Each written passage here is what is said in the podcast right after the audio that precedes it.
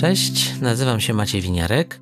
Zajmuję się myśleniem krytycznym od ponad 15 lat. I moim celem, misją jest upowszechnienie i rozwój tej kompetencji u dzieci, młodzieży i dorosłych. Prowadzę swój kanał z podcastami, zarówno w formie wywiadów, jak i osobistych przemyśleń. Zapraszam do słuchania wszystkich, którzy pragną zgłębić tajniki myślenia krytycznego. Będzie ciekawie. Dzień dobry, tu Maciej Winiarek. Chciałem Was zaprosić do posłuchania mojego pierwszego odcinka mojego nowego kanału, czy właściwie pierwszego kanału podcastowego. Przyznam, że odczuwam lekką tremę. To sam podcast to coś, co chodzi mi po głowie już od kilku lat i chyba nie czułem się gotowy, żeby rozpocząć, ale pewne rzeczy gdzieś tam wiszą i cały czas się przypominają z różnych stron, wychodzą z dziury i mówią, przypominają o swoim istnieniu. Zatem, skoro jestem osobą myślącą krytycznie i która zachęca, zaprasza do zmiany, do rozwoju, to sam muszę takie rzeczy podejmować, takie wyzwania.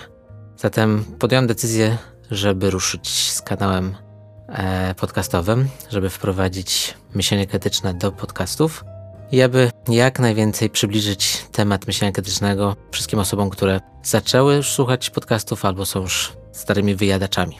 Mój pierwszy odcinek to pomyślałem, że muszę najpierw powiedzieć trochę o sobie, aby ewentualnie zachęcić, zaprosić osoby, które będą chciały mnie, żeby chciały mnie w przyszłości słuchać. Także dzisiaj taka pierwsza część, pierwszy odcinek, którym troszeczkę muszę opowiedzieć o sobie, tak żebyście wiedzieli skąd u mnie temat, pomysł na myślenie krytyczne, z czym ono się wiąże dla mnie, skąd się wzięło przede wszystkim. Także dzisiaj tak troszeczkę sam ze sobą. I tutaj dlatego odczuwam pewną tremę, bo właściwie sam ze sobą to chyba jeszcze nigdy nie rozmawiałem. Jest zupełnie inna sytuacja, kiedy przeprowadza ktoś z tobą wywiad w radio i zadaje pytania, i wtedy ja osobiście już e, nie odczuwam żadnej tremy i mogę długo opowiadać o myśleniu krytycznym, o swoich doświadczeniach, ale co innego jest, kiedy nagle masz sam ze sobą porozmawiać. Więc wybaczcie mi ewentualne lapsusy, wybaczcie, że może to wszystko będzie jeszcze trochę zardzewiałe. Wierzę, że z każdym kolejnym nagraniem wszystko będzie dobrze. Pomyślałem, że zacznę e, opowiadać o sobie, rozmawiać sam ze sobą od tematu zakończenia szkoły licealnej w Gdańsku, e, gdyż to był początek już pewnych zmian bardzo ważnych w moim życiu. Nie dostałem się, to były jeszcze dawne czasy, w których bardzo ciężko było dostać się na studia wyższe. Nie dostałem się do nich na nie przez kolejne 3 lata, później nie mogłem się dostać na studia wyższe zaoczne, także właściwie 5 lat zajęło mi, żeby dostać się na studia. I to był tak naprawdę z perspektywy czasu doskonała sytuacja. Ktoś mógłby się załamać, dla mnie z kolei to była pusta przestrzeń, którą mogłem wypełnić bardziej swoimi aktywnościami, swoimi zainteresowaniami. Mnie od początku od zawsze interesował biznes. To był 91, 92 rok, więc trudno mówić o biznesie w Polsce, ale to był już ten moment, kiedy rzeczywiście zaczęło się dziać dużo i każdy mógł wziąć sprawy we własne ręce. Zatem ja w wieku 19 lat założyłem swoją pierwszą firmę. To była firma, która czyściły, czyściła dywany. Ja miałem maszynę, Kolega miał samochód i żeśmy przez prawie dwa lata mieli własną firmę. To było bardzo ciekawe doświadczenie, mm, które wszystkim pokazało, że kiedy człowiek sam coś tworzy, wymyśla, jest proaktywny, to tak naprawdę zaczyna mieć większą kontrolę nad własnym życiem, sam o nim decyduje, nie jest zdany na łaskę innych osób. Później zacząłem, już, e, żeby nie zmarnować też tego czasu, że to jest tylko praca, e, zacząłem się szkolić, zacząłem chodzić na różnego rodzaju kursy tak naprawdę, nie wiem, bardzo mało osób myślę, że wie o tym, że ja jestem z wykształcenia też księgowym. Po właśnie wieku 20-21 lat zapisałem się na kurs księgowego, kończyłem go i, i też jedną z fajnych przygód było to, że e, zapytałem jedną z osób, które prowadziły, czy mogę za nią nosić torbę. Czyli chodziło o to, że osoba ta sprawiła we mnie ogromne wrażenie, była autorytetem w swoich sprawach zawodowych, w swoich kwestiach w tej tematyce księgowej, finansowej i chciałem uczyć się tej osoby. I nie wiedziałem jak zagadać i po prostu zapytałem, czy mogę za nią nosić torbę i w ten sposób się od niej uczyć. Ta osoba odpowiedziała, że no nie za bardzo ma na to przestrzeń, ale poszuka mi innej pracy. I następnego dnia znalazłem w ten sposób pracę, już w profesjonalnym z, e, biurze księgowo-rachunkowym. To znów pokazało mi, że tam, jeśli jest z mojej strony jakaś aktywność, e, pójście do przodu, szukanie to tak naprawdę świat się kłania i pomaga, e, żeby te cele, marzenia zrealizować. I przez ponad 10 lat byłem w biznesie. E, piąłem się po szczeblach, najpierw, później po biurze księgowym, a jeszcze bardzo ważną rzeczą było to, że podczas pracy w biurze księgowym przez 3 lata zrobiłem sobie w pewnym momencie stop i wyjechałem do Ameryki Południowej. To był 97-98 rok jako backpacker. Wtedy to na zachodzie już było bardzo znane, w Polsce kompletnie jeszcze nie i pojechałem na samotną, prawie 6-miesięczną podróż po Ameryce Południowej i przeszedłem ją, bo właściwie przechodziłem ją i ewentualnie jeździłem autobusami samotnie, bo nikt w Polsce nie chciał tak naprawdę, nie czuł odwagi, żeby ze mną pojechać. Na tamte czasy to było naprawdę szaleństwo. I ta podróż tak naprawdę była, miała największy wpływ na moje życie zawodowe, osobiste. Nauczyła mnie, jak przetrwać samodzielnie, co jest ważne w życiu. E, to, że człowiek sam podróżuje przez tysiące kilometrów, spotyka różnych ludzi, mm, doświadcza różnych sytuacji, często niebezpiecznych, e, zaczyna, jest też zmuszony do tego, żeby bardziej myśleć o takich egzystencjonalnych rzeczach, gdzie dzisiaj będę spał, gdzie dzisiaj będę jadł, czy w ogóle będę miał coś do jedzenia, bo moja e, środki finansowe wtedy były bardzo mało, miałem zaledwie jednego dolara dziennie na przeżycie. Uważam, że to są bardzo, bardzo potrzebne doświadczenia i od wielu, wielu lat w wielu miejscach, różnych miejscach, zwłaszcza kiedy mam spotkania z jakimiś młodymi osobami, mm, studentami czy lice, uczniami liceów, bardzo ich zapraszam, zachęcam do tego, żeby właśnie taki gap year sobie zrobili, bo jest to najlepsze doświadczenie, jakie może spotkać człowieka, najwięcej uczące. Po powrocie zająłem się, wróciłem do pracy, do finansów i, i zacząłem się piąć w karierze w takiej zawodowej typowo, bo udało mi się dostać do jednej z firm, która była częścią dużej grupy korporacji i w ciągu zaledwie dwóch lat e, od szeregowego pracownika wylądowałem na stanowisku dyrektora finansowego, członka zarządu dużej firmy, bardzo dużej na tamte czasy w Poznaniu. Zostałem tam przeniesiony i moje zadanie było tą firmę albo zamknąć, albo zrestrukturyzować. Ja od początku bardzo lubię właśnie tematy związane z tworzeniem organizacji, zarządzaniem zespołem, tworzeniem nowych zespołów, restrukturyzacją. A tu jako ten element, obszar zarządzania jest dla mnie bardzo ciekawy, intrygujący do dnia dzisiejszego. Zarządzanie dla mnie jest trochę jak myślenie krytyczne. Tutaj nigdy nie skończy się podróż w rozwoju. Cały czas uczymy się, jak komunikować się z ludźmi przede wszystkim, jak zarządzać, jak tworzyć organizacje. To jest coś, co się ciągle zmienia, ciągle ewoluuje i chyba dlatego to też mnie tak pasjonuje. Dalej byłem w korporacji i po dwóch latach później jeszcze przejścia do centrali mm, czułem, że to nie jest miejsce dla mnie, zwłaszcza, że moi już zagraniczni przełożeni powiedzieli mi nieraz, e, pamiętam, że za pierwszym razem tego nie usłyszałem, że korporacja to nie jest miejsce dla osób, które lubią myśleć, które lubią coś tworzyć. I gdzieś dawały mi sygnał przez rok, że chyba to już jest czas, w którym powinienem odejść. I rzeczywiście po roku zdałem sobie sprawę, że to jest miejsce, które robi mi już więcej przeszkód, trudności i nie daje mi żadnej przyjemności przychodzenia do pracy. I w tym czasie też miałem, urodził się mój pierwszy syn, Julek, i zacząłem dużo się zastanawiać nad właśnie swoją nową rolą jako rodzica. I wiem, pamiętam bardzo dobrze, że bardzo dla mnie ważną rzeczą było być dla niego takim dobrym, nowoczesnym ojcem, który zdaje sobie sprawę z różnego rodzaju obszarów edukacyjnych, e, ma kompetencje do tego, żeby być takim nowoczesnym ojcem, a nie powiela pewne schematy, jak my byliśmy wychowani. I to zaczęło, mm, determinowało to, że zacząłem szukać różnego rodzaju materiałów dla rodziców, jak być właśnie nowoczesnym rodzicem, jak bawić się z dzisiaj, to był 2001-2002 rok, jak bawić się e, w inny sposób z dziećmi. I przez ponad rok nie mogłem nic znaleźć. Znalazłem w końcu materiały w Wielkiej Brytanii, Colina Rose, ściągnąłem je do Polski, jakby dla siebie jako rodzica. Przeczytałem, byłem zachwycony, powiedziałem, to jest to, czego szukałem. I to też dało mi do myślenia, że może, skoro ja szukałem, to może takich rodziców, którzy właśnie mają podobną potrzebę, jest dziesiątki, a może setki tysięcy. I może to jest właśnie dla mnie też sposób na to, żeby założyć własną firmę, stać się wydawcą i ściągać do Polski takie materiały. No i tak zrobiłem. E, założyłem wydawnictwo, stworzyłem swoją firmę, odszedłem od korporacji i właśnie moim pierwszym programem, który ściągnąłem do Polski, przetłumaczyłem, wydałem, były zabawy fundamentalne autorstwa właśnie Colina Rose i później byłem jego wydawcą przez 5 lat. Zacząłem ściągać jeszcze różnego i inne programy z jego strony, związane wszystkim z inteligencjami wielorakimi. Ściągnąłem go do Polski wielokrotnie na konferencje. Także zacząłem promować temat nowoczesnej edukacji. Ja jestem, zawsze to głośno mówię, jestem antysystemowy, więc szkoła mnie nie interesuje, ale edukacja jest moją pasją. I wszystko, co związane z edukacją, wszystko, co można tutaj poprawić, ulepszyć, unowocześnić, wprowadzić innowacje, to naprawdę jest moim konikiem i bardzo lubię ten moment, w którym odkrywam jakąś nową rzecz i mogę ją dalej eksplorować, ściągnąć do Polski, wprowadzić. Także tak właśnie zaczęło się od zabaw fundamentalnych, później poprzez Colina Rose i różnych kontakty, które miałem za granicą, zacząłem poznawać kolejnych ludzi. Bardzo ważnymi osobami w moim życiu zawodowym, edukacyjnym była Galina Dolia i David, David Higgins. To osoby, które zajmują się, e, zajmowały się wtedy, zaczynały wtedy zajmować się bardzo już poważnie programem na bazie teorii Lwa Wigockiego. Klucz do uczenia się.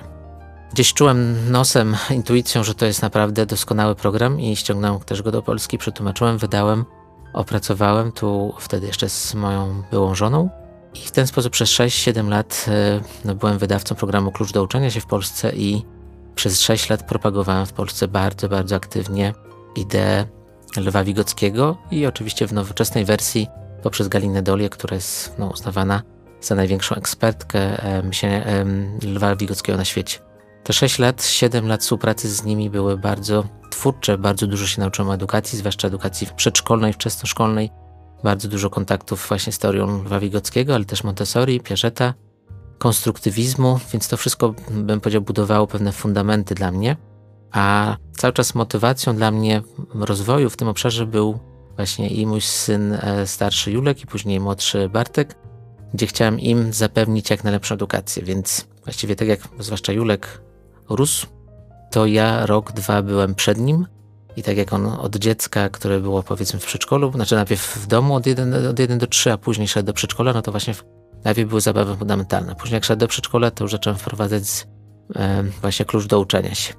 Później jak szedł do szkoły podstawowej, to miałem krótki romans z tablicami interaktywnymi, z technologią i poczułem po kilku miesiącach, że to kompletnie nie jest moja działka, że tutaj nie ma tak naprawdę nic innowacyjnego, jest po prostu tylko inne medium, ale jeśli chodzi o rozwój dziecka, jego myślenie, jego rozwój intelektualny, emocjonalny, no to w tablicach interaktywnych tak naprawdę nie mogłem tego znaleźć i szybko z tego zrezygnowałem.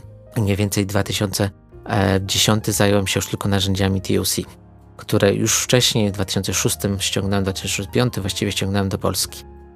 Także moja przygoda z myśleniem krytycznym, trochę tu już tutaj kończę ten wątek pierwszy, związany z takim moim etapem przechodzenia od właściwie przedszkola po szkołę podstawową, później gimnazjalną, licealną, bo tutaj cały czas starałem się właśnie dać, przygotować, ściągnąć do Polski jak najlepsze narzędzia, metody, to w ten sposób no, trafiłem na narzędzia TOC. I to jest ten moment, który dla mnie jest bardzo ważny, że właśnie narzędzia TOC były tym pierwszymi narzędziami myślowymi. Przez pierwsze 4-5 lat, teraz z perspektywy czasu mogę to bez problemu powiedzieć, że przez 4 pierwsze 5-6 lat tak naprawdę kompletnie ich nie rozumiałem. I w tym momencie wcale się nie dziwię wielu osobom, które później szkoliłem, że po prostu nie rozumią, nie rozumieją skąd one się wzięły, czemu służą i tak dalej, tak. Także ja też z tej perspektywy już ponad 10 lat mogę się przyznać przed sobą, przed wami, że nie do końca rozumiałem narzędzia. Wiedziałem, jak one działają, ale po co ma je stosować, jak je stosować, w którym miejscu je stosować, to właściwie na dzień dzisiejszy to wiem, że nie wiedziałem. To, były, to było też dla mnie abstrakcyjne pojęcie narzędzia myślowe, hmm, thinking tools. Przez długie lata też nie rozumiałem tego terminu, choć nieraz Katy Swerken, szefowa TOC, czy miałem zaszczyt, przyjemność ogromną, no zaszczyt, wyróżnienie być wielokrotnie na wykładach, zajęciach z Elim Goldratem, czyli twórcą filozofii TUC, to tak naprawdę nie do końca rozumiałem, co to są narzędzia myślowe, czemu one służą. Ale od 2010-2011 już całkowicie skupiłem się tylko na nich, bo czułem, że to jest coś, co polskiej edukacji jest po prostu niezbędne. Że w polskim systemie szkolnym uczenie myślenia, bo to wiedziałem, że to na pewno są narzędzia, które, znaczy nie tylko wiedziałem, czułem to po sobie, Doświadczałem wielokrotnie, używałem sam dla siebie gałązki, chmurki, drzewka dziesiątki, jeśli nie setki razy. Zatem wiedziałem, że one po prostu pomagają myśleć, pomagają rozwiązywać problemy, po pomagają realizować marzenia, pomagają rozwiązywać konflikty, czy to wewnętrzne, czy zewnętrzne. Zatem wiedziałem, że to jest coś, co każde dziecko, każdy nauczyciel, który zostanie w to wyposażony, wyszkolony, stanie się osobą, która będzie mogła być bardziej skuteczna, bardziej szczęśliwa w swoim życiu.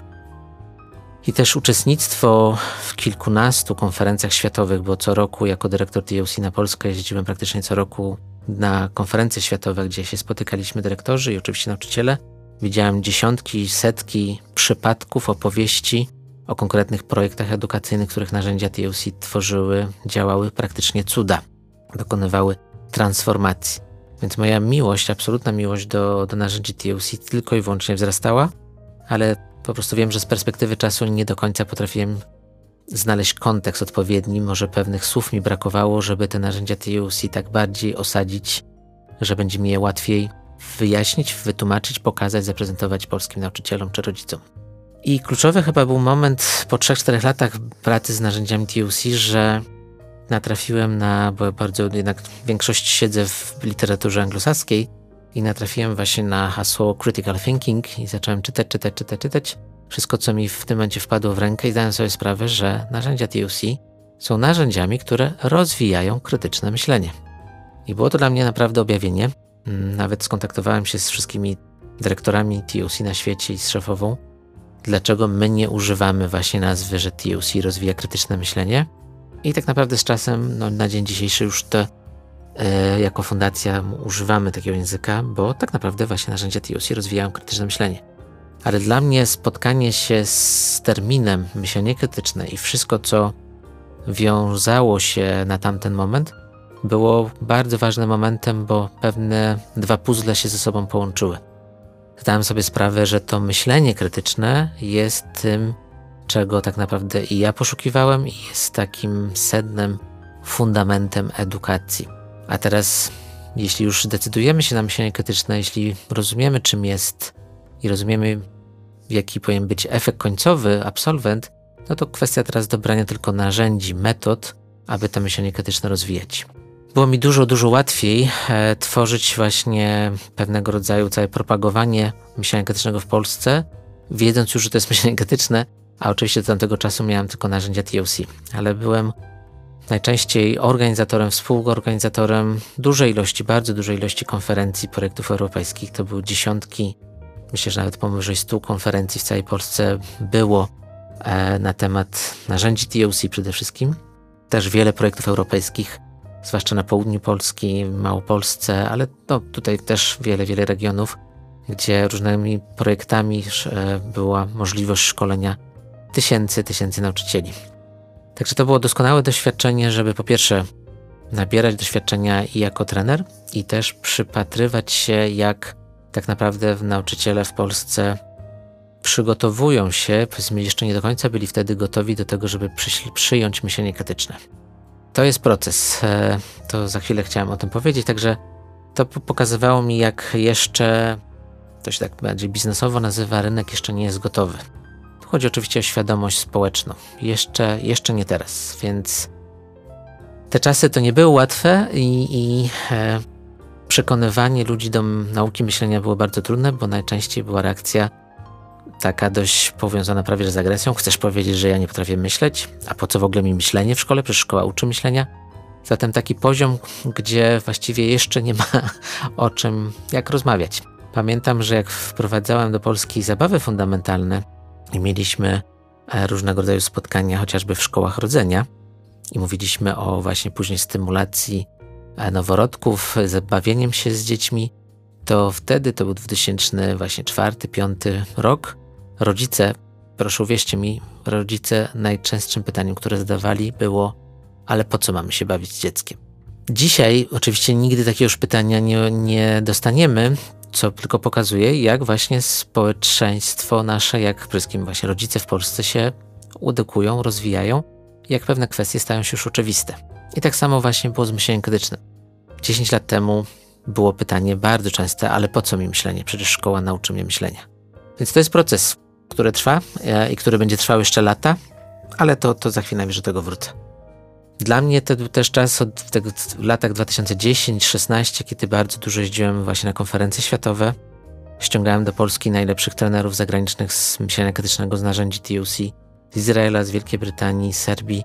Miałem ogromną przyjemność pracy bezpośrednio z tymi osobami jako tłumacz najczęściej, później też jako już współprowadzący. Także to było 5-6 lat, których bardzo, bardzo dużo uczyłem się tak na miejscu pracy, po prostu podczas szkoleń. I do dzisiaj wykorzystuję oczywiście tę wiedzę, te umiejętności, które nabyłem. To było dla mnie ogromne szczęście pracować z takimi osobami się uczyć bezpośrednio od nich. I w, ten sposób dochodzę do kolejnego etapu bardzo ważnego w moim życiu zawodowym. To jest e, utworzenie szkoły Thinking Zone w Gdańsku. 2014-2015 ze swoją wspólniczką Asią Ruszkowską zdecydowaliśmy otworzyć szkołę niepubliczną, która bardziej ma cechy alternatywnej szkoły. Postanowiliśmy otworzyć w parku biznesowym Oliwia Business Center. To takie duże centrum biznesowe, drugie w Polsce po, po wa warszawskim Mordorze. I w tym miejscu postanowiliśmy utworzyć szkołę, gimnazjum wtedy, które będzie zatopione wśród startupów. Na trzech piętrach coworkingu po prostu dzieci, gimnazjaliści, czyli bardziej już nastolatkowie, są razem właśnie z zespołem startupowców, z grupą ludzi młodych, dla których nie ma przeszkód, którzy tworzą własną rzeczywistość. I chodziło nam o to, żeby nowoczesna szkoła, nowoczesna edukacja była właśnie w warunkach, w których panuje kultura da się, a nie ta, która panuje raczej na zewnątrz, nie da się. Dla mnie to była też wszystkim wyzwanie, bo dla mnie to była okazja, żeby zrobić pierwszą szkołę w Polsce w całości zbudowanej na fundamentach myślenia krytycznego. Do tej pory różnego rodzaju szkolenia, do tej różnego rodzaju projekty szkoły były szkolone z myślenia krytycznego, ale nigdy nie miałem wcześniej okazji, żeby zbudować szkołę od początku do końca na myśleniu krytycznym, więc to było moje, dlaczego wchodzę w ten projekt i się jemu poświęcam całkowicie. Też ważnym dla mnie aspektem szkoły było to, że jako osoba po zarządzaniu i która miała już spore doświadczenia z tworzenia organizacji, zarządzania zespołami, e, od początku widziałem też poprzez wcześniejsze doświadczenia, że szkoły w Polsce najczęściej nie są zarządzane, są administrowane, ale dyrektor, u nas panuje kultura, że nauczyciel staje się dyrektorem. Pracuje przez 15, 20, 30 lat jako nauczyciel, rozwija się w tym zawodzie, po czym zostaje dyrektorem, który ma zarządzać organizacją, jaką jest szkoła. A to jest, myślę, że to się domyślacie, co chcę powiedzieć, to jest kompletnie inny zawód. Tak jak powiedziałem wcześniej, 20, 30, 40 lat człowiek uczy się cały czas zarządzania, to jest kompletnie nowy zawód. Zatem dla mnie, jako osoby z boku i z takim nastawieniem właśnie organizacyjnym, zarządczym, biznesowym, to to była pierwsza rzecz, która się od razu mi rzucała w oczy, że szkoły w ogóle nie są zarządzane, są administrowane. Zatem chciałem też wykorzystać sytuację tworzenia własnej szkoły, że właśnie od początku tworzymy zespół i nim zarządzamy. To nie jest grono nauczycielskie, to jest zespół fachowców, którymi razem zarządzamy całą szkołą, którym tworzymy współodpowiedzialność. I to był też moment, kiedy wyszła książka Pracować inaczej o turkusowych organizacjach, więc to był też taki moment, który stwierdziliśmy, że, że właśnie to jest ten kierunek, który chcemy stworzyć szkołę. Zatem takie dwie nogi w Thinking Zone były tworzone i prowadzone, za które wszystkim na początku, zwłaszcza ja odpowiadałem, to właśnie wszystkim myślenie krytyczne, szkolenie nauczycieli, praca też z rodzicami, żeby im wyjaśnić, co to jest myślenie krytyczne i dlaczego jest to tak ważne, że powinniśmy być szkołą, która właśnie to stawia sobie za wizję, za cel numer jeden. I też właśnie zarządzanie zespołem, wszystkim bardzo dużo rozmów, trudnych rozmów e, i wprowadzenie współodpowiedzialności za całą szkołę, a nie tylko robienie swojej pracy. Takie zaangażowanie, identyfikowanie się nauczycieli ze szkołą jako miejscem pracy, a nie tylko miejscem, gdzie uczę.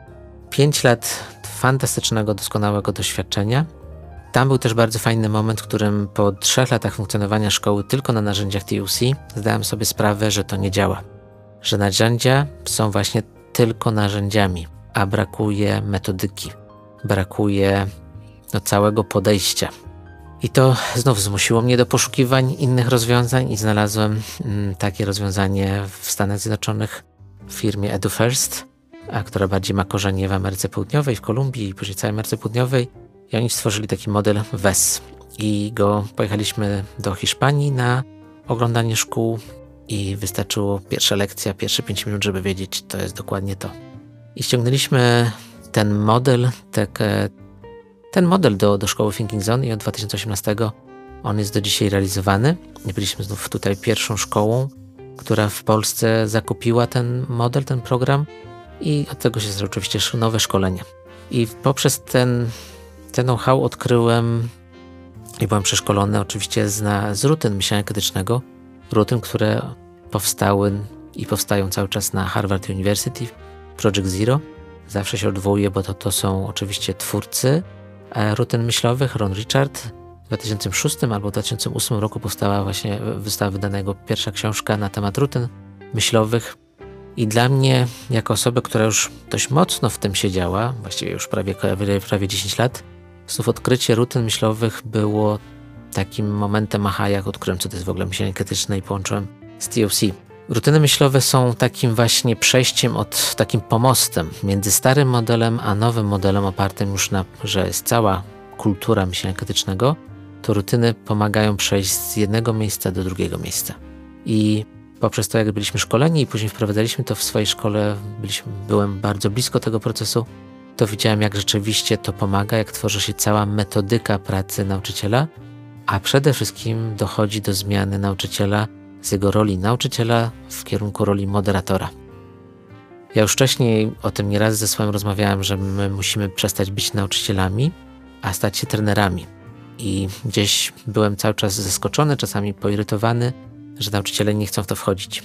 Dopiero po latach zrozumiałem to, że nie mając odpowiednich narzędzi, raczej trudno właśnie zmienić rolę, trudno zrezygnować z starych nawyków, jeśli nie dałem nowych narzędzi, które pomogą zbudować nowe nawyki. I tutaj właśnie rutyny myślenia krytycznego, przez to, że jest ich tak dużo, przez to, że jest tak duża różnorodność, tą lukę wypełniły i rzeczywiście widziałem, jak przechodzimy jako organizacja, jako szkoła i jako nauczyciele z takiego modelu nauczania do modelu moderatora, zarządzania procesem, więcej skupienia na procesie edukacyjnym, a nie na samej wiedzy. Oczywiście te doświadczenia wykorzystuję do dzisiaj, to za chwilę o tym powiem, ale chciałem tu jeszcze powiedzieć o jednym bardzo ważnym elemencie, obszarze, który mm, rozwijałem w, u siebie, to może być spotkanie z pedagogiką Jespera Jula. E, chciałem um, zawsze ten temat, powiedzmy, takiej pedagogiki, bliskości, relacji był mi jakoś gdzieś intuicyjnie blisko. I kiedy gdzieś no, poznałem Jespera Jula i zapisałem się i przeszedłem szkolenie trenerskie, to też miałem to poczucie, właśnie to jest to. Zwłaszcza, że ja osobiście nazywam Jespera Jula osobą, która wprowadziła myślenie krytyczne do domu, do relacji właśnie między dorosłymi a dziećmi. Dlaczego? Bo uważam, że Jesper Jul był taką chyba pierwszą osobą, która głośno zakwestionowała wszystkie dotychczasowe schematy, ścieżki, modele rodzicielstwa. Dla wielu osób jest kontrowersyjna taka pedagogika, takie podejście. Dla mnie ona była o właśnie wprowadzająca świeżość, nowoczesność. Nie odchodzi, żeby. Nie, nie, chodzi, nie mówię tutaj o tym kierunku, że wszystko co stare jest złe ale on jest, był, bo niestety odszedł już, był osobą, która mówił, przyjrzyjmy się każdemu zachowaniu, które jest w rodzinie, każdym takim właśnie naszym schematom i zakwestionujmy je, co nie znaczy skrytykujmy. Zakwestionujmy w kategoriach, czy one wyrządzają krzywdę moim dzieciom, mojemu dziecku, czy one służą.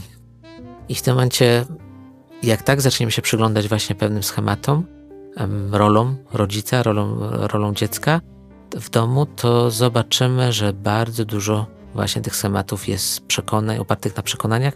One są już po prostu nieaktualne, niedopasowane do XXI wieku, do tego świata, do tego, jak odkrywamy psychologię, rozwój człowieka itd. Tak itd.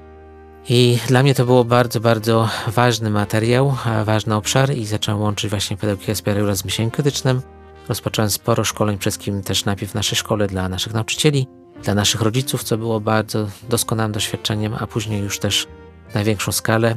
I do dzisiaj ten obszar pedagogiki, takiej bliskości, e, tej godności w relacji między dorosłym a dzieckiem jest dla mnie bardzo ważny. I myślenie krytyczne jako pewna kultura, nie metoda, ale kultura, którą mamy wprowadzoną w szkole, absolutnie, absolutnie łączy się właśnie z takim z podejściem tutaj z Perajula, gdzie w myśleniu krytycznym nie ma czegoś takiego jak jakaś hierarchia, tak, tutaj wszyscy są uczniami, wszyscy mogą siebie uczyć, wszyscy mogą dać sobie bodźce do rozwoju. To, że jestem o 20-30 lat starszy od dziecka, to nie znaczy, że, że mam prawo nie słuchać go, nie szanować jego zdania, nie uznawać jego emocji, tylko dlatego, że jestem starszy. Tak kiedyś było, myślę, że powinniśmy wszyscy to właśnie zweryfikować. Co jeszcze chciałem powiedzieć? E, może chciałem powiedzieć jeszcze jedną rzecz, znaczy e, myślenie krytyczne w Polsce. Myślenie krytyczne jest taką mm, obszarem, gdzie na hasło myślenie no wszyscy nam się wydaje, że myślimy. Tutaj taksonomia Bluma jest fantastycznym przestrzenią, żeby pokazać, że szkoła systemowa uczy myślenia, ale tak zwanego myślenia niższego rzędu. Czyli tylko pierwszy, tylko nazwanie nowych rzeczy, ćwiczenie tych nowych rzeczy, później ich zastosowanie, czyli test i właściwie koniec. Dopiero później zaczyna się myślenie wyższego rzędu, gdzie tą nową wiedzę, którą już powiedzmy zaczynamy rozumieć, musimy ją zdekonstruować, postawić nową jakąś hipotezę, wybrać nowy materiał, zrobić ewaluację i na bazie tego wszystkiego dać nowe rozeznanie, nową wiedzę na bazie starego. I teraz polska szkoła, nasze społeczeństwo jest praktycznie tylko i wyłącznie oparte na myśleniu niższego rzędu. Także okej, okay, jest to jakieś myślenie, które się może sprawdzało przez ostatnie 200-300 lat, ale pytanie, czy dzisiaj wystarcza. To za chwilę do tego wrócę. Ale chcę też powiedzieć, bo często, kiedy mam możliwość trochę większej dyskusji, a myślę, że właśnie podcast będzie takim miejscem, gdzie można spokojnie więcej o tym porozmawiać, to mówię o tym, że my jako kraj, my jako społeczeństwo, no nie mamy, nie mieliśmy o tak w historii warunków do tego, żeby rozwijać myślenie w naszym społeczeństwie. Tutaj muszę wrócić praktycznie do rozbiorów. E, później zaledwie 20 lat wolności, ale wiemy, że po okresie niewolni- e, pewnego, no tutaj w przypadku nieistnienia kraju, to trudno mówić, że od razu następnego dnia po odzyskaniu wolności zaczyna się wolność. Nie. Pierwsze pokolenie, dwa pokolenia tak naprawdę tej wolności nie potrafią jeszcze wytworzyć, może tak to określę, zarządzać nią, rozwijać. No i później oczywiście wojna i komunizm, który absolutnie jeszcze bardziej e, samodzielne, wolne, niezależne, patrz krytyczne myślenie właściwie tępił e, ideologicznie. Zatem mówię to, że ostatnie 250, prawie 300 lat w tym kraju nie było warunku, żeby rozwijać myślenie. Nie było warunku, żeby edukować, żeby iść w kierunku myślenia krytycznego. Zatem powstaje pytanie retoryczne: skoro tak nie było, to dlaczego czasami myślimy, a często jest to właściwie nie czasami, często jest zarzut, że przecież ja potrafię myśleć krytycznie. Także drodzy Państwo, nie ma w naszej kulturze, do tej pory nie było warunku, żeby to się rozwijało, żeby to było rozwijane systemowo. Patrząc już na inne kultury, na inne społeczeństwa, widzę, że żeby myślenie krytyczne osadziło się w społeczeństwie, czyli zaczęło tak naprawdę powstać społeczeństwo obywatelskie, bo myślenie krytyczne jest, myślenie krytyczne jest fundamentem absolutnie niezbędnym fundamentem społeczeństwa obywatelskiego. Więc żeby to społeczeństwo obywatelskie rzeczywiście się wytworzyło, trzeba 100, 200, może 300 lat. Nie jednego pokolenia, nie 20 lat i nie dwóch pokoleń. To jest naprawdę praca rządzących e, narodu, pewnej kultury, która po prostu na to się świadomie decyduje i spokojnie, spokojnie, konsekwentnie to rozwija. Od przedszkola po oczywiście też organizacje, po pra miejsca pracy. To są lata. Bardzo to się łączy tak naprawdę z wolnym rynkiem, z demokracją. Zatem znów my jako społeczeństwo demokracji dopiero się uczymy. Bo ostatnie 30 lat to jest naprawdę dopiero uczenie się demokracji. Nie jesteśmy społeczeństwem obywatelskim i chyba zwłaszcza dzisiaj, we wrześniu 2021, to mogę bez problemu powiedzieć, że nie jesteśmy społeczeństwem obywatelskim i nadal nie wiemy, czym jest demokracja, jak z tej wolności skorzystać. Zatem przed nami jest naprawdę bardzo, bardzo dużo pracy i takiej pracy na pokolenia. Ani ja, nikt z nas na tym etapie nie zmieni naszego społeczeństwa. Ja sobie po prostu postawiłem cel, żeby ten proces uruchomić wraz z grupą fanów z myślenia krytycznego, wraz z całą społecznością, którą tworzymy od, od jakiegoś czasu, za chwilę o tym powiem. Także tutaj trzeba dużej społeczności, mm, dużej pokory, żeby rozwijać w sobie myślenie krytyczne i stawać się właśnie osobą myśląca krytycznie, która nie szkoli, ale przede wszystkim modeluje i jest sama najlepszym wzorem, najlepszym przykładem, jak myślenie krytyczne działa w praktyce. I czym na tym etapie dzisiaj właściwie tylko rzucamy kamień do takiego do wody. Ta fala się, mam nadzieję, będzie roznosiła. Czym większa społeczność, czym większe zaangażowanie, tym większa szansa, że ta fala będzie raczej rosła, a nie znikała. Także mówię o tym w kategoriach takich, że przed nami bardzo, bardzo dużo pracy i, i nie mamy podstaw, żeby mówić, że Polska i my jako społeczeństwo naprawdę myślenie krytyczne mamy wyssane z mlekiem matki. Nie mamy tutaj, bym powiedział, żadnych argumentów, żeby tak mówić. Zatem, skoro nie wiemy, to to jest nas otwiera na to, żeby się rozwijać. Eli Goldratt stworzył takie cztery fundamenty rozwoju tutaj w filozofii TOC i czwarty fundament który stworzył, opisał przed śmiercią i mówił, że to jest najważniejsze, to skrót, w dużym skrócie mówił: Nigdy nie mów, że wiesz. Bo w momencie, kiedy powiesz, że wiesz, to oczywiście zamykamy się na rozwój. Dużo bezpieczniej powiedzieć jest chyba nie wiem. Czyli, bo takie stwierdzenie, takie przekonanie zachęca nas do poszukiwania, do rozwoju. Zatem mam nadzieję, że właśnie poprzez pracę z myśleniem krytycznym, poprzez szkolenia, konferencje i chociażby podcast uda mi się zatrzymać dużą część osób, żeby zatrzymać się i pomyśleć, a skąd wiem, że wiem? Czy na pewno wiem? Bo tego rodzaju pytania no właśnie są otwierające i zachęcają do, do poszukiwań. Moi drodzy, e, jak myślenie krytyczne na dzień dzisiejszy wygląda, co robię i w jakim kierunku to zmierza? To chociaż tutaj jeszcze dwa słowa o tym powiem. Po 2020, w kwietniu 2020 odszedłem ze swojej szkoły i właściwie już w czerwcu utworzyłem właśnie taki swój dostosowany do polskiej kultury, bo przez te lata, tutaj muszę jeszcze to poruszyć, bo to jest naprawdę ważny element, który duża część osób może nie do końca rozumie, bo nie do końca ma takie, miała takie doświadczenia. Moi drodzy, ściągnąć coś do Polski to nie polega na tym, żeby tylko to przetłumaczyć. Patrz, mamy materiał angielski, tłumaczymy, wprowadzamy do Polski i działa. Generalnie to nie będzie działało. Pojawia się taki nowy termin, znaczy nowy dla osób, które to robią, to nie jest nowy temat, nowy termin, ale to on w takim codzienności oczywiście jest dla większości niedostępny. To się nazywa lokalizowanie pewnej treści, czyli samo przetłumaczenie to jest dopiero pierwszy, w sumie najprostszy krok. Drugim, który może trwać lata, jest jak tą treść, w tym przypadku na przykład myślenie krytyczne jako filozofię, czy narzędzia TOC, czy rutyny krytycznego myślenia, jak je tak naprawdę wprowadzić do polskiej kultury, do polskiego języka, do polskiego kontekstu. I to zajmuje lata. Mm, to nie jest tak, że jak weźmiemy rutynę, przetłumaczymy, to wiemy, jak ją robić, albo że ona zadziała. Ona może zadziałać, ale na przykład w Stanach Zjednoczonych, w krajach anglosaskich, gdzie kultura, zwłaszcza myślenia krytycznego, jest bardzo rozwinięta i pewne rzeczy są tam już o, naprawdę oczywiste. Zatem rutyna tam działa praktycznie z automatu. W Polsce, w polskiej szkole, takiej systemowej, standardowej, puszczona rutyna taka przetłumaczona jeden do jednego i ją zrobiona, ona na 99% w ogóle nie zadziała. Ani nauczyciel nie będzie wiedział, jak ją zrobić, ani tym bardziej dzieci nie będą wiedziały, ale o co w ogóle chodzi. Moja praca przez te ostatnie 15 lat to tak naprawdę lokalizowanie, lokalizowanie właśnie myślenia krytycznego, a bardziej oprzyrządowania związanego z myśleniem krytycznym do polskiej kultury, do polskiej historii, tradycji, języka. I właśnie ten mój projekt, który utworzyłem w czerwcu 2020, takiego czteroletniego systemowego wdrożenia myślenia krytycznego, właśnie wszystkim oparty na takim doświadczeniu. Na doświadczeniu z wdrażania myślenia krytycznego. Jak to jest trudne. Bardziej jest to absolutnie możliwe w każdej szkole, ale jak do niego podejść z pokorą i z konkretną wiedzą, z konkretną kompetencją, aby dać jak największe szanse na sukces tego wdrożenia. Ja tutaj po prostu tylko zachęcam Państwa do tego, żeby podchodzić do tego z pokorą. Nie z lękiem, bo tutaj nic się złego nie wydarzy, po prostu najwyżej się nie uda, ale nikomu krzywda się nie stanie, po prostu z pokorą. Że to jest dużo trudniejsze niż się wydaje na starcie.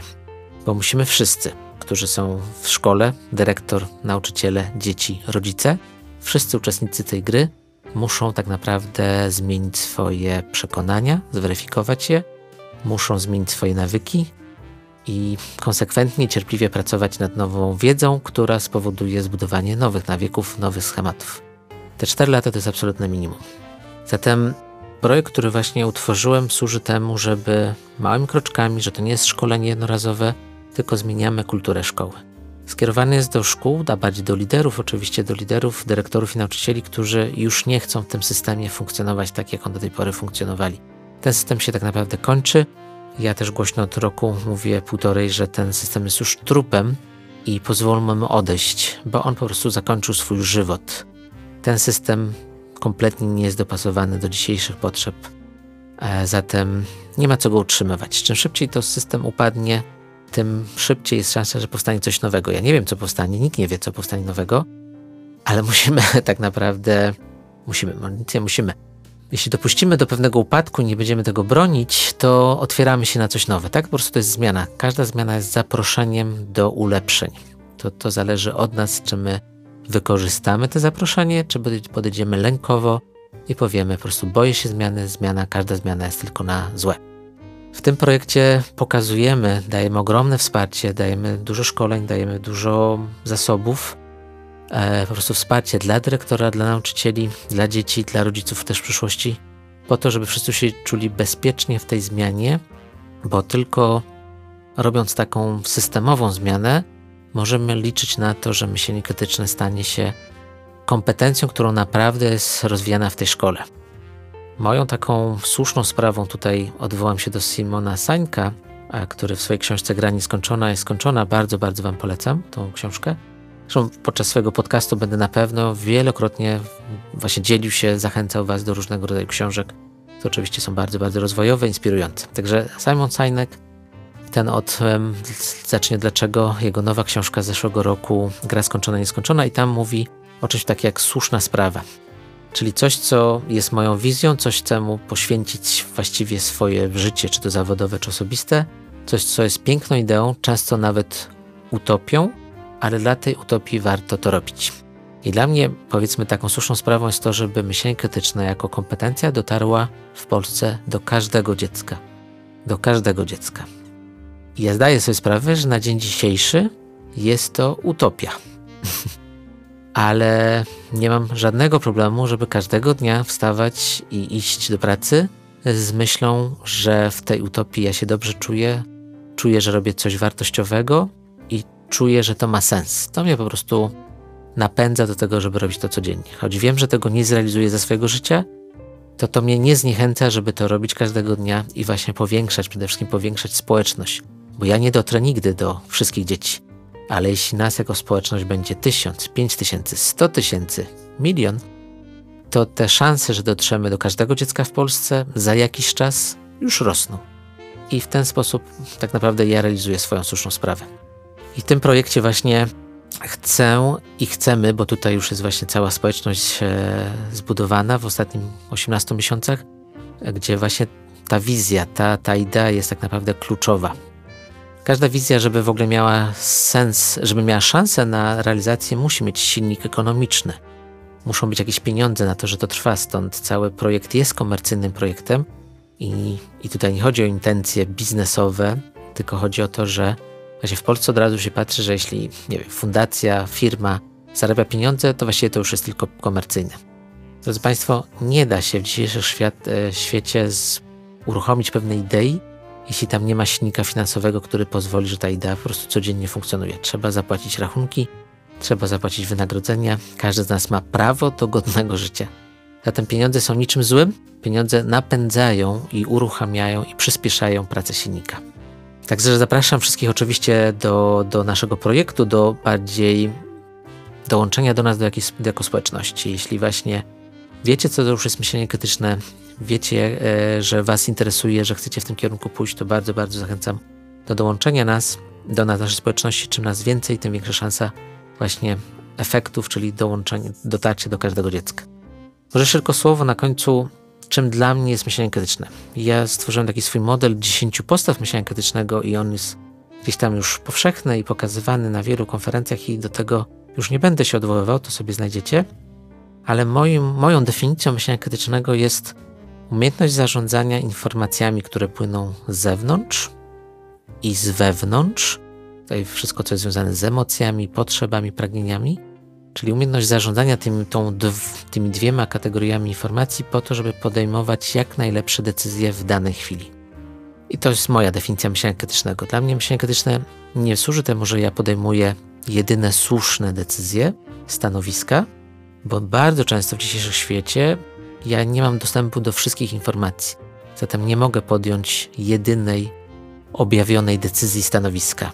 Ja mogę ją podjąć tylko taką, jaką mogę w tej chwili, ale staram się jako osoba myśląca krytycznie najczęściej przedłużyć podejmowanie decyzji czy stanowiska po to, żeby właśnie zebrać informacje, zobaczyć jak one we mnie pracują, jakie emocje wywołują i dopiero wtedy po jakimś czasie po prostu podjąć no, decyzję stanowisko, bo czasami jest jakiś deadline i trzeba po prostu coś zrobić. Także to jest moja definicja myślenia krytycznego i zachęcam oczywiście każdego z Was, żeby po pierwsze sobie poszukał definicji, poczytał jak najwięcej i też szukał własnej definicji, bo kiedy jest to we mnie w pełni zrozumiane, a wręcz zintegrowane, to to rzeczywiście determinuje, wpływa na to, jak ja się zachowuję, co robię, jak mówię, jak e, moje są interakcje z ludźmi. Także do tego Was bardzo zapraszam, bo to jest no, fantastyczna, najlepsza podróż w życiu, jaką można odbyć. Będę kończył tą pierwszą część i teraz tylko jeszcze, co jest celem tego podcastu. Myślę, że tu się domyślacie, że celem jest propagowanie myślenia krytycznego. Na dzień dzisiejszy chyba jeszcze nie ma żadnego kanału, który mówi o myśleniu krytycznym, zatem myślę, że to jest mój wręcz obowiązek, aby być tutaj taką osobą, która właśnie do strefy podcastowej wprowadza myślenie krytyczne i będzie o tym mówić jak najwięcej. Planuję, żeby to były raz w tygodniu będzie jeden odcinek i chcę, żeby to były podcasty, w których są, tak bym powiedział, naprzemiennie. Zapraszam do podcastów, do rozmów bardzo fajnych ludzi, którzy już z myśleniem krytycznym pracują od wielu lat, czy od jakiegoś niedłuższego czasu, ale po to, żeby właśnie powiedzieli o swoim stanowisku, o swojej percepcji, o swojej perspektywie, dlaczego weszli w myślenie krytyczne, co u nich się zmieniło, jak się zmieniło, jak to oceniają po jakimś czasie, czy roku, czy pięciu latach.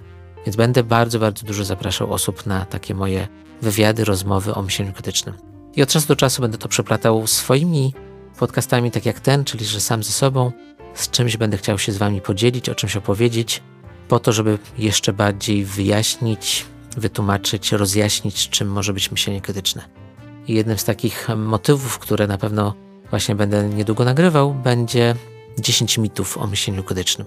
Zebrałem materiał, to oczywiście bardziej zebrany materiał na podstawie dziesiątek, setek rozmów z, z nauczycielami na konferencjach, po konferencjach, ewaluacje, gdzie, gdzie widać, że konkretne mity o myśleniu krytycznym są. I moje zadanie, mój właściwie obowiązek jest te mity e, odczarować, zdezaktualizować, zakwestionować i pokazać Wam inną stronę. Także to na pewno w pierwszej kolejności zrobię, e, plus właśnie zaproszenia do wielu, dla wielu gości i sporo takich rozmów. Wierzę, że bardzo ciekawych. To tyle z mojej strony. Mam nadzieję, że to trwaliście do końca w tym pierwszym odcinku. Kolejne, trudno mi powiedzieć jak będą, bo raczej chcę tutaj, żeby to było dynamiczne i takie autentyczne, więc jeśli rozmowa będzie pięknie się e, prowadziła z gościem, to myślę, że 45 minut do 60 takie e, rozmowy na pewno będą bardzo inspirujące i twórcze, więc raczej te odcinki moje właśnie będą w przedziale od 30 do 60 minut. Dziękuję Wam bardzo. Życzę Wam dobrego czasu. Zachęcam do uruchomienia myślenia, zachęcam do takiego poszukiwania zrozumienia, zatrzymania się, tak? Najtrudniejsze i najfajniejsze, znaczy krytyczne to też te zdanie, które bardzo, bardzo często mówię wszystkim, zatrzymaj się i pomyśl. I tego chyba Wam właśnie życzę w tym pierwszym tygodniu, żebyście potrafili zatrzymać się i dopiero wtedy jest dużo łatwiej pomyśleć i zobaczyć, że świat wcale nie jest taki zły, czy niedobry, czy czarno-biały, jak nam się wydaje. Tutaj możemy dużo niuansów odkryć, jeśli właśnie się zatrzymamy. Dziękuję Wam bardzo. Wszystkiego dobrego. Do usłyszenia.